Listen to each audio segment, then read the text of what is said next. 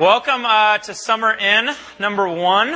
Uh, thanks for coming out. For those of you that don't know, uh, me, my name's Mike McAvoy. People call me Voy. In fact, if you see me on the streets, I probably won't respond to Mike, so don't even think about using it. Uh, Voy worked just great. Um, and, uh, and I get a chance to work here uh, with the Inn, with University Ministries. And actually, it's a pretty interesting summer so far here because uh, we only have four people on staff right now after Emily Vansel's wedding uh, this last weekend. So kind of a, a, little bit of a smaller staff around here. So it's just myself, uh, Janie Stewart, who you heard about earlier. She's sitting down here. Uh, get to know her, and, and Becky Riggers in the back and then Ryan Church as well, wherever he is. Also visiting from the inn at Pullman, Bill Strunk in the back there. So, um, know that the inn staff would love to get to know you more. Sometimes during the summer it gets a little bit uh, lonely, so feel free to stop by uh, our office, which is the trailer up at 4719 16th, just a couple uh, houses up. Um, but for me, I figured I'd give you a little bit of chance to get to know me better uh, right now. So I'd open with a few of the things that I love. Uh, I'm, a, I'm, a man of, of passion. I easily uh, find things that I love in life. Um, and the first one, I think, is that I love food. Um, I really do. I love food. There have been twice in my life where I've thought like maybe I should like try to like get in better shape and lose weight, and I try for like one day, and then I'm like, nope, I love eating too much. I love it. I love eating, um, and that's why. Also, I ate at all 77 Ave restaurants last year. It's my biggest claim to fame in the world. If you've ever met me before, you already know that.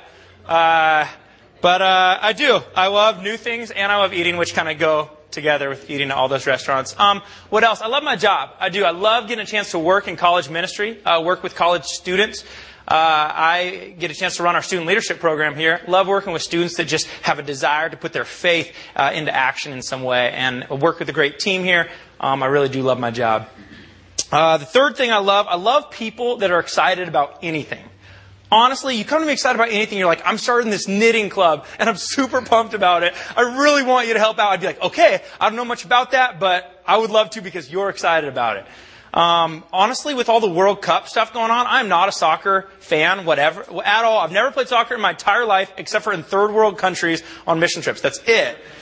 And I don't know a thing about soccer, but I really love the World Cup because people are always like, oh my gosh, they get so excited about it for some reason. I don't know exactly. I mean, get up at five in the morning to watch a stinking match, but I actually really enjoy it because other people are so excited about it. Um, and the fourth thing is I really love to laugh. I love to have a good time. Uh, I think that sometimes uh, in this relationship with Jesus, we make it a little too stiff. I think there are times for it to be serious, but I think also it's an adventure, uh, and, and it's a lot of fun in there. And I love to have a good time. Uh, in fact, one of the things that has made me laugh more than anything lately, okay, so some people showed me this website a little while ago. Everyone kind of has their favorite website. But uh, most of you guys might know this. The website Stumble Upon. Okay? Uh, someone showed it to me, and now every time I'm feeling a little down, it's where I go to laugh a lot by myself. I've never laughed as much by myself. Um, but I found this. Oh, that's all right. Should I stop? Okay.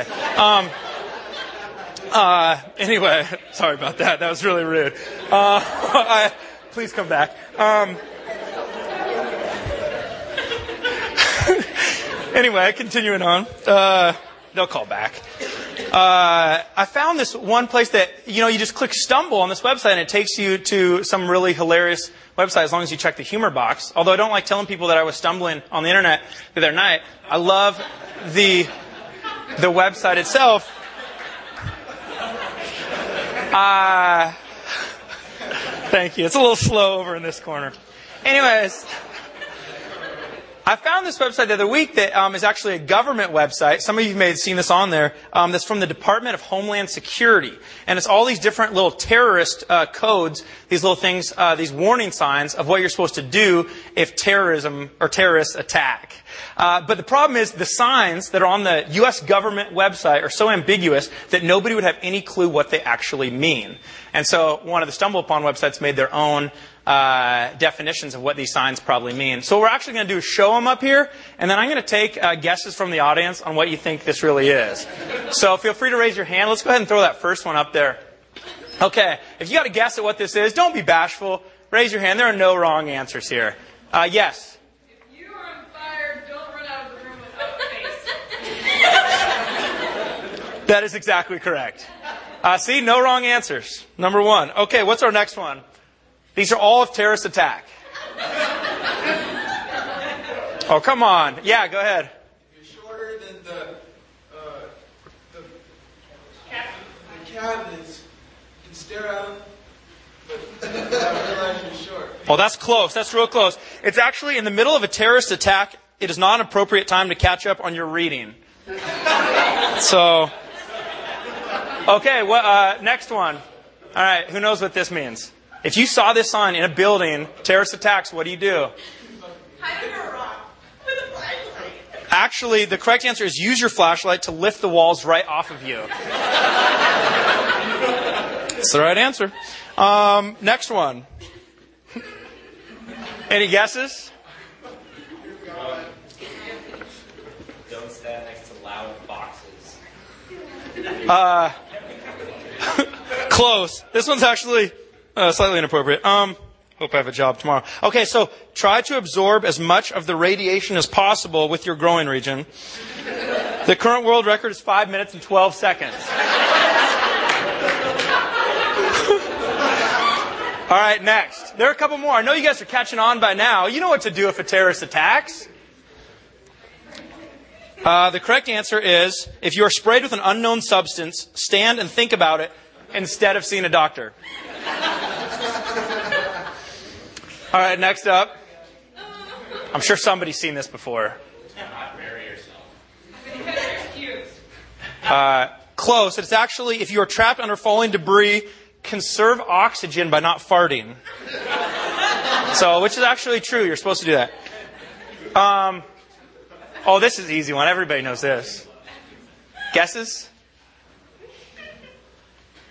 I think you could have got this one. It is if you are trapped with no hope of being found, amuse yourself in your final moments with shadow puppets.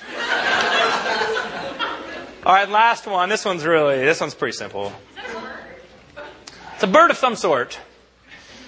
No guesses. Yeah, go ahead. Um, don't shoot birds in the sky because it's really fishy. that was funny because terrorists might use the birds to spy on you or something. It's a good point. Uh, that is true. However, this one technically uh, is uh, in times of terrorist attacks, real Americans eat red meat only. No wimpy fish or poultry allowed. So, just uh, just trying to clear those up. Anyways, that's a real. Uh, those are really from the government website. Feel free to go to the Homeland Security uh, and check it out anytime. Um, all right, that's probably good. Um, okay, so when you hear those answers, though, there's probably something in you that says that's not what that really means. Uh, there's some sort of truth that we're not getting uh, there, and instantly when you hear that, you probably go, uh, "I know that to not be true." In the same way, uh, oftentimes in life, we hear things, and, and immediately when we hear it, we go, "That is true. I know that's true."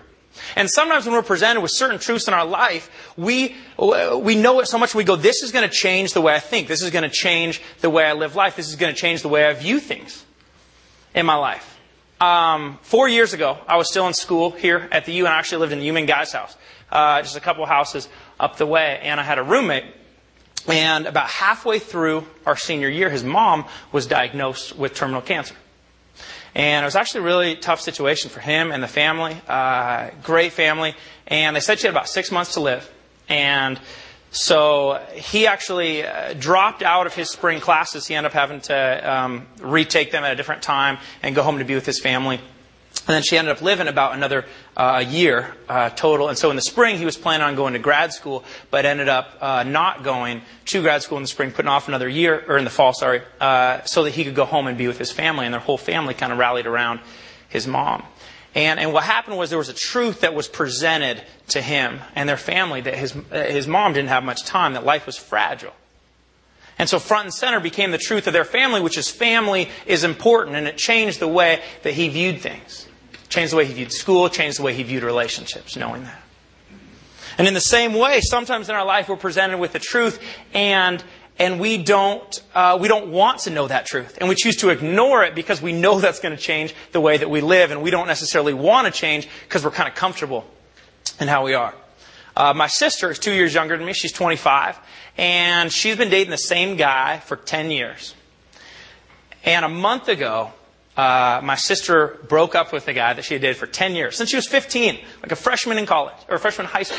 She'd been dating the same guy. And the whole time that she had been dating him, people had been saying, don't date him, this is not the right guy for you, it's not gonna probably work out, I don't think you should be with him, you should be with someone different or better or whatever. But uh, like a lot of us do in a relationship, sometimes it feels better to be in that relationship than to not be in a relationship at all. And, and so she, even though she knew those things and she knew that to be true, she stayed with him that whole time until about a month ago when he was going to propose to her on her birthday and she ended up breaking up with him because she knew the truth at that point, which was, I don't want to spend the rest of my life with this guy. And I don't mean to throw my sister under the bus at all here. I love her and I actually have a lot of respect for her that at this point, even after 10 years, she could still go and have the courage to do that.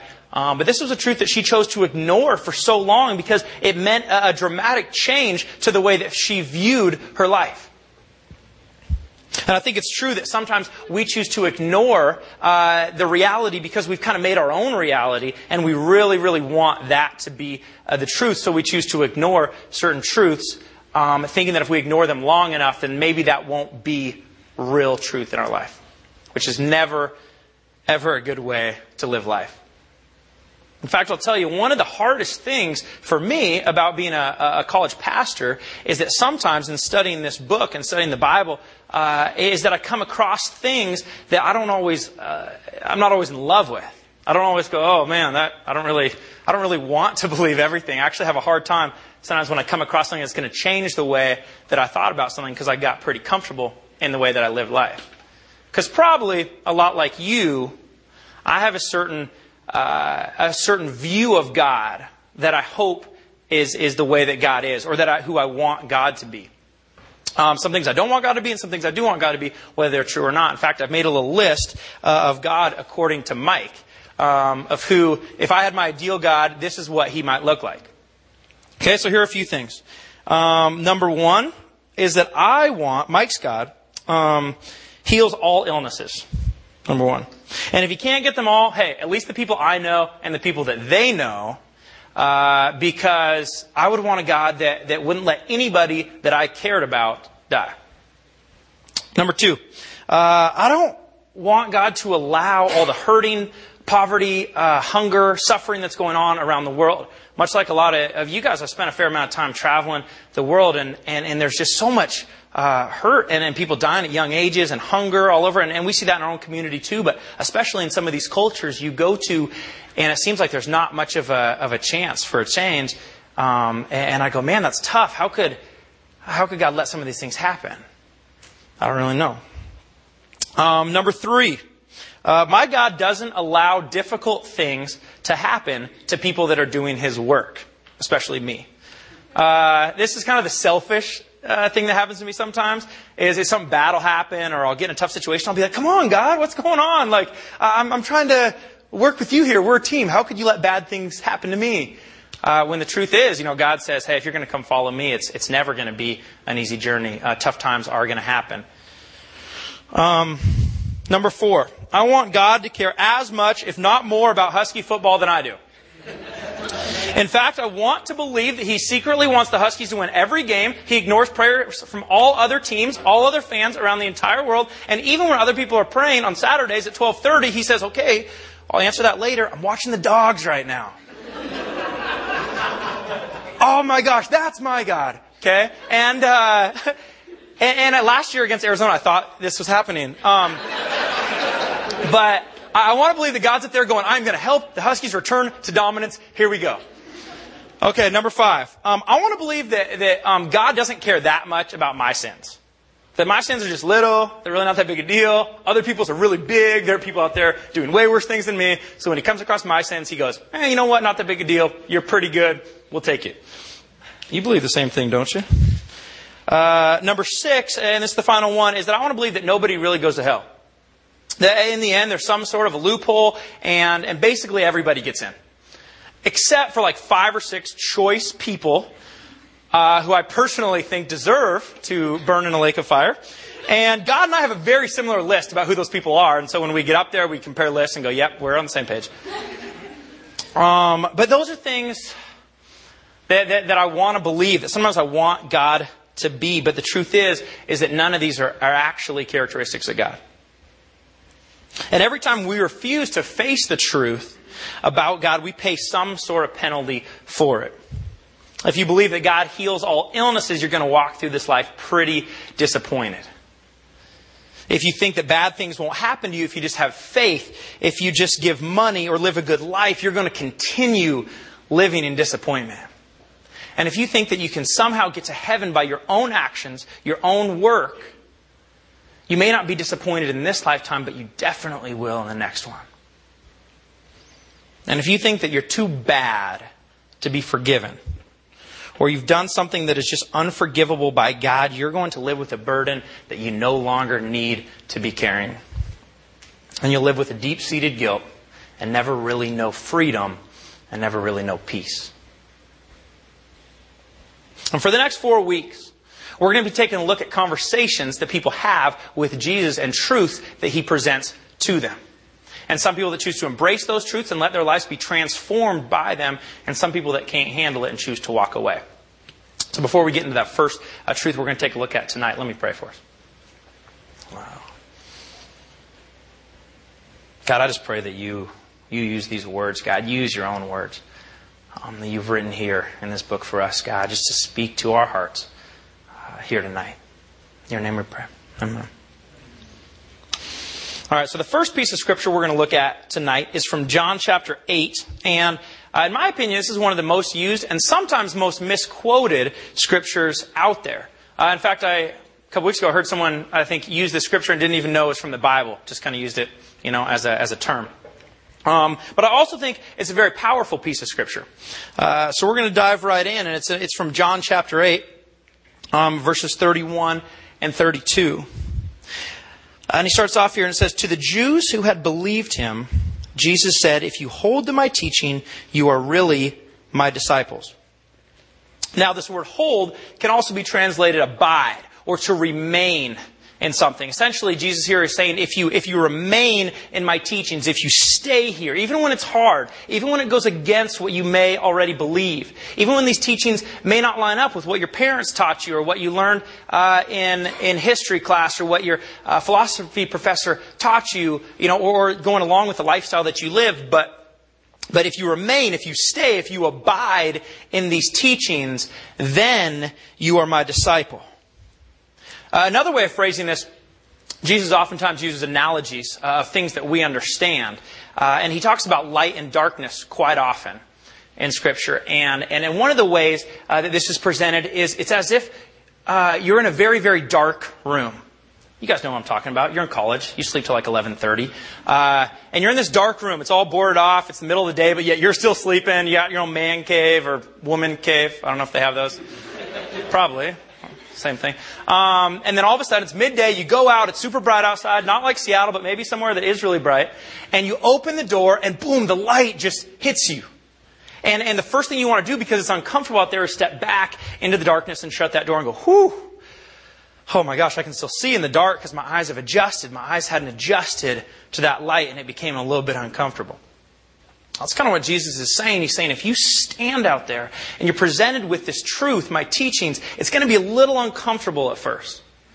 But if you stay there, if you don't run back inside, but you remain out there and you let your eyes adjust to this light, you let them adjust to, to, to my teachings, you will be transformed in the process. And this is the promise that he gives continues on. If you hold to my teaching, you are really my disciples. Here's what he says. Then you will know the truth. And the truth will set you free. Free from your misconceptions about God. Free from your guilt. Free from your fears. Free from the ways that you had viewed certain situations in life as we walk through this series, we're calling it the point of no return. And no is phrased the way it is because uh, as we walk out this door into the light, it's not like one of those uh, turnstiles, like to get on the subway or uh, to walk into a different country or something where you walk through and then all of a sudden you're trapped and you can't get back in, and, and it really has hit that point of no return. But as we walk into that light, uh, we don't have to stay there. We have the option to return to the way we used to live. But my hope is that, is that for the next four weeks, as we step into some of these truths, that we stay out there, and even when they're a little uncomfortable, that we actually hit that point of no return, and we choose to stay in that light and let these truths transform us. That's my hope. Um, and the first truth that we're going to look at comes from John chapter 3. We're going to skip back uh, a couple chapters. And, and John chapter 3 is a story about a guy named Nicodemus. Now, you may have heard this story before. You may have heard it uh, quite a few times. You may know Nicodemus. He shows up uh, a few more times in the New Testament. Uh, to be honest, I, I, didn't think of Nicodemus too much. He hadn't really made a giant impact on my life until a couple years ago. I was living down uh, in Alabama, and there was a restaurant about 20 minutes outside of the city I lived in, the city of Tuscaloosa. And there was this little dive restaurant out there, and it was called Nick's in the Sticks. Appropriately named because it was definitely out in the sticks. And this was about as country in Alabama as you could get. There were many more American flags hanging inside, uh, including the Alabama flag, which looks a lot like the Confederate flag for some reason. Really weird. Um, anyways, Nick's in the Sticks is one of the greatest little steakhouse places that you will never know. Uh, and you get out there, and there's always a line outside. It's packed, but it's tiny. And the funny thing about Nick's in the Sticks is they're famous for this drink they make and it's an alcoholic drink. I never actually had one myself, uh, but it's called a Nicodemus. You can see down here the famous Nicodemus um, was the drink they served, and I don't think it was really that complicated. I think it was like really potent alcohol mixed with Kool Aid or something. Um, and I think someone else could have replicated it, but for some reason they were famous for it. And people would come out there and then they would order them to go, which was the strangest thing to me. Is then they get their to go cups, which were just you know, the plastic keg cups and they get in their car with them and then drive off. And I'd always think, is that legal? I mean, we're definitely not in Washington anymore. Um, the, the, the, the thing is now, every time I hear the word Nicodemus, all I can think about is a big country guy getting into his giant Chevy truck and driving off with a keg cup sitting in his hand uh, out the road. So, anyways, back to the Bible. Okay. Um, here, we'll just roughly transition back. Uh, anyways, uh, Nicodemus. So starting uh, John chapter 3, verse 1, it says, There was a man of the Pharisees named Nicodemus, a member of the Jewish ruling council. He came to Jesus at night and said, Rabbi, we know you are a teacher who has come from God. For no one could perform the miraculous signs you are doing if God were not with him. Now, Nicodemus uh, is, is a Pharisee. He's a man of the Jewish ruling council, which means he was pretty high up, a pretty powerful man, pretty well known, probably pretty intelligent guy. It says here that Nicodemus came at night to see Jesus. And some of the things I've read about this say that he came at night, possibly because he didn't want other members of the Jewish council to know that he was going. Uh, some say because he just wanted like uh, some one-on-one individual bro time with Jesus. Um, I don't know myself. I don't really have a strong opinion. I just think that maybe he had to work during the day or something, so he decided, hey, I'm free now. I'll come at night. Uh, not the most important thing uh, for me, but what I do notice here is the word rabbi he uses uh, when he talks to Jesus, the sign of respect, this word meaning teacher. Um, he addresses him saying, You must be from God. a very strong sign of respect from a guy who's pretty powerful. And now, when Nicodemus came, he wasn't just looking to give his respect to Jesus, uh, and he probably wasn't looking to have a transformed heart either. My guess is that he was coming to get some answers. He had probably heard of the miracles that Jesus was doing, uh, turning water into wine, uh, even when he was uh. Oh, I was going to turn the tables in the temple myself. Um, turn the tables in the temple, kind of causing commotion, but also doing some miracles and causing a little bit of commotion. And he probably wanted some answers himself. And, and being a Jew, like most of the Jews uh, at the time, he probably believed that salvation came through his lineage. That being a Jew, being uh, related to Abraham, being an Israelite, is, is what was going to get him into heaven. Uh, being part of the chosen people uh, was going to lead to salvation. And he probably comes with these questions about salvation um, and about the kingdom of God. And as he approaches Jesus, he, he doesn't even have time to, to ask those questions, and Jesus sees his heart. And, and as we go on in this uh, section, Jesus um, declares, it said, he kind of he butts in before Nicodemus can even ask anything, and, and he says in verse 3 here, I tell you the truth. No one can see the kingdom unless he is born again. And my guess is at this point, Nicodemus is just kind of, you know, knocked back a little bit. He's kind of caught off guard whoa, how did, how did he know that was a big thing for me? And what on earth does it mean to be born again. And Nick, uh, being a smart man as he is, my guess is understands there's some sort of sim- some sort of symbolism going on here. Because he says, "How can a man be born when he is old? Surely he cannot enter a second time into his mother's womb to be born, can he?" You know, my guess is he's a little confused. I, I think I know what you mean here, but I'm not 100% sure. But what I like here is this really kind of confuses Nicodemus. But he doesn't retreat. He doesn't leave. He doesn't step back into the darkness, but stays out there in this new truth, stays out there in this light. And he starts to let his eyes adjust as Jesus and him continue this conversation. And I hope that we're people that do the same thing.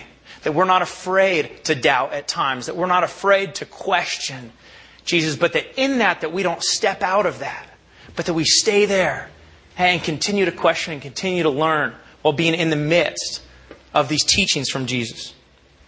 Because what Jesus is saying here is that there's a whole new system in place. And it doesn't matter who you're related to. And it doesn't matter how many good acts you've done. And it doesn't matter how good of a person you are.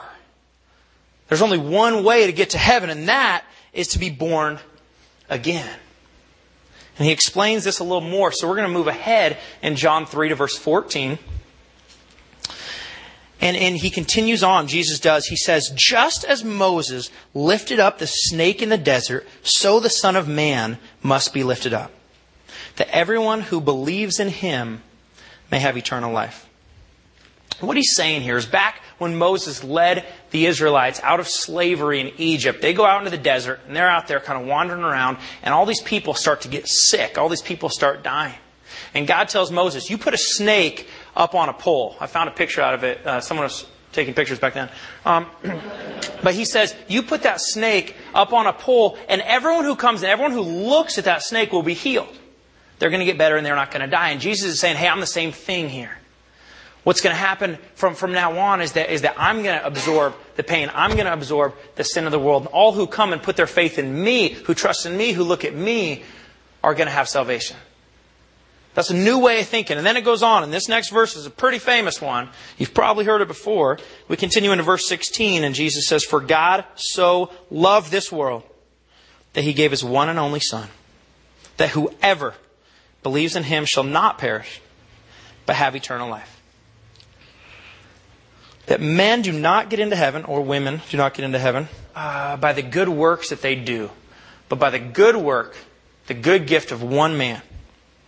We don't earn salvation. And for some of us, this can be a tough truth sometimes. I've had quite a few conversations with people uh, actually who uh, have had a loved one pass away and not knowing exactly uh, where their belief stood. Said, "Well, I'm sure he's in heaven. He's, I mean, he's one of the best people I know." And, and the truth is that, uh, that there are a lot of people uh, like that, and, and I certainly hope that um, the people I care about and the people that you care about end up in heaven, and, and nobody really knows the depth of a relationship uh, like the people in it. But we are presented with a truth here from Jesus. Right here, he opens a door into the light, and we hit this point of no return when we choose to accept this truth. That good people don't go to heaven.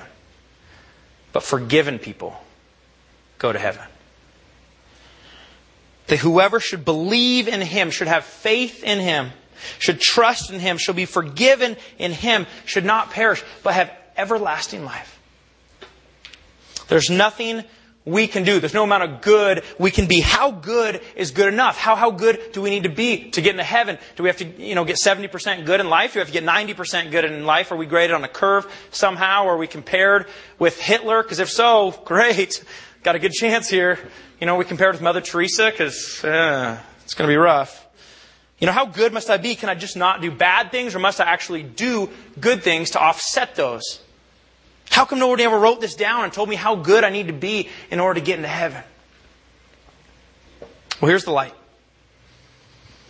that's waiting for us when we step through that door and choose to stand there and let our eyes adjust.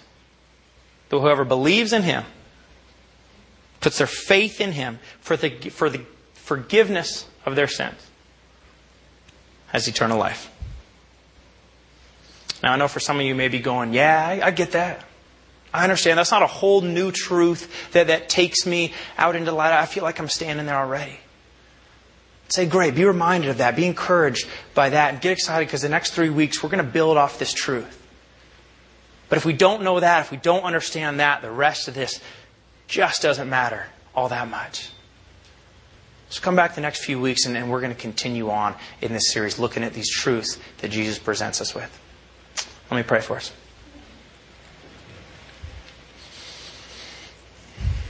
God, I know sometimes it's difficult for me uh, to open the Bible and see things that don't uh, align with the way that I'm always living, Lord. And I pray that um, as much as anyone here, you continue um, to, to convict me of those things. You continue uh, to let us see your truth, God, and see how we can more uh, live in to that light um, that transforms us.